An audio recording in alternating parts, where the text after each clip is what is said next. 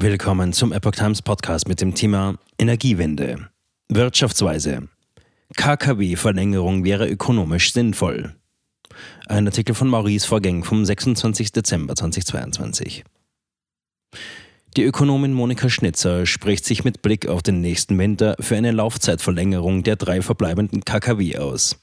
Sie fordert dringend eine Prüfung durch den Bund. Die letzten drei im Betrieb befindlichen Kernkraftwerke KKW Emsland, Isar 2 und Neckar-Westheim 2 gehen zum Jahreswechsel in den Streckbetrieb über. Am 15. April 2023 sollen sie nach dem Willen der Ampelkoalition dann endgültig abgeschaltet werden. Die Vorsitzende der Wirtschaftsweisen, Monika Schnitzer, hat sich nun allerdings für eine weitere Laufzeitverlängerung dieser drei Großkraftwerke ausgesprochen. Aus ökonomischer Sicht wäre es sinnvoll, jetzt schnell neue Brennstäbe zu bestellen, sagte sie der Rheinischen Post. Das würde uns im nächsten Winter mehr Sicherheit geben, auch wenn der Beitrag nicht überschätzt werden sollte. Die von der Regierung geplante Abschaltung sieht keine weitere Bestellung neuer Brennelemente vor. Der Bund solle dringend prüfen, die drei Kernkraftwerke zwei oder drei Jahre länger laufen zu lassen. Das ungelöste Endlagerproblem wird nicht größer, wenn die Laufzeit etwas verlängert wird. Zur Begründung verwies die Ökonomin darauf, dass die Strompreise so hoch seien, weil das Angebot knapp sei. Deshalb kämen häufig die besonders teuren Gaskraftwerke zum Einsatz. Ideologie prüfen. Bereits im November äußerte Schnitzer einen ähnlichen Appell. Sie rief die Regierung dazu auf, eine Laufzeitverlängerung über den April hinaus unideologisch zu prüfen, wie das Presseportal berichtete. Bundeswirtschaftsminister Robert Habeck hatte Forderungen aus der FDP nach einem Weiterbetrieb der Kernkraftwerke in Deutschland über Mitte April jüngst eine Absage erteilt.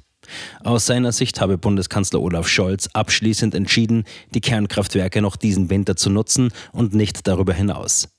Eigentlich hätten die drei verbliebenen Kernkraftwerke am 31. Dezember vom Netz gehen sollen. Die Bundesregierung verlängerte nach einem Machtwort von Scholz ihre Laufzeit bis zum 15. April 2023. Die derzeitige Energiekrise ist laut Professor Dr. Wolfgang Meerbach das Resultat einer überstürzten deutschen Energiewende. Erhebliche Auswirkungen auf die aktuellen Preisentwicklungen resultieren zudem aus der Russland-Sanktionspolitik im Rahmen des Ukraine-Krieges. Wirtschaftsweise fordern Energiesolidaritätszuschlag. Schnitzer bekräftigte auch den Vorschlag der Wirtschaftsweisen, Gutverdiener stärker zur Kasse zu bitten, um die Lasten der Energiekrise gerechter zu verteilen. Der Sachverständigenrat zur Begutachtung der gesamtwirtschaftlichen Entwicklung hatte sich im November für einen befristeten Energiesolidaritätszuschlag oder eine Erhöhung des Spitzensteuersatzes ausgesprochen. Finanzminister Christian Lindner hatte Steuererhöhungen aber ausgeschlossen. Auch FDP-Fraktionschef Christian Dörr reagierte kürzlich gegenüber der Bild diesem Vorschlag abgeneigt. Eine Energiesoli würde all jene zusätzlich belasten, die uns mit ihrer Händearbeit aus der Krise führen sollen und Bürger und Unternehmen schwächen. Der Energiesoli kann auch 2023 noch eingeführt werden, sagte Schnitzer nun. Dieser sei sinnvoll. Er bringt zum Ausdruck, dass das Land ärmer wird und starke Schultern mehr Last tragen müssten als schwache.